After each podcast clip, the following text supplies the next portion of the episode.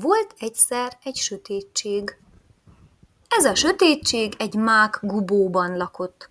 Ült a sötétség a kicsi háromlábú székén, a mák gubóban, zörgette a mákszemeket, majd, ha megunta az öröktetést, fűzni kezdte a mákszemeket, illesztgette egymás mellé a kékes lila golyókat. Miután mind felfűzte őket, a belőlük lett fonalat felgombolította, ásítozva leült a kicsi háromlábú székére, megbillegtette azt dünnyögve. Fűzök, gomolyítok, szövök, pim-pam, pim-pim-pam-pam, pim-pam. S szőni kezdett a sötétség, a mák szemekből fűzött fonalból anyagokat szőtt. Hosszan tekeredő ilyen-olyanokat, Gyűlt körülötte a bolyhos, a rücskös, a sima, a habos és a lyukacsos anyag. Aztán megfuvintotta fényes gyűszűjét, kardozott egyet hegyes tűjével, és varni kezdett. Vart a sötétség egy bolyhos sapkát, két sima takarót, egy habos rokolyát, egy rücskös pelerint, egy lyukacsos keszkenőt.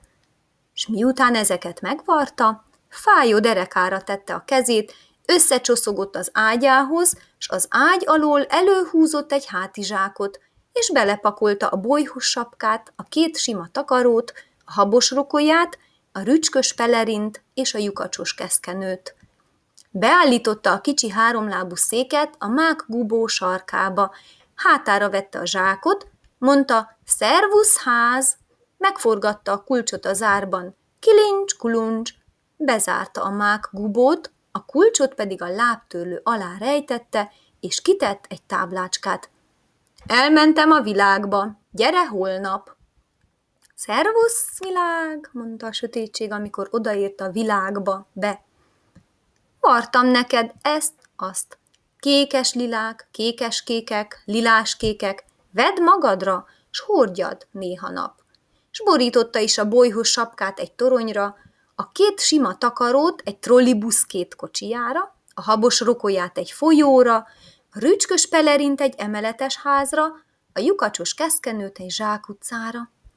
Kékes lila lett a világ egy időre. Hordta a ruhákat a világ, mit a sötétség vart neki, ott a messzi mák gubóban, miközben billegett a háromlábú széken. Hordta a ruhákat a világ, minden nap hordta egy kicsit, és mikor hordta, éjszaka lett akkor.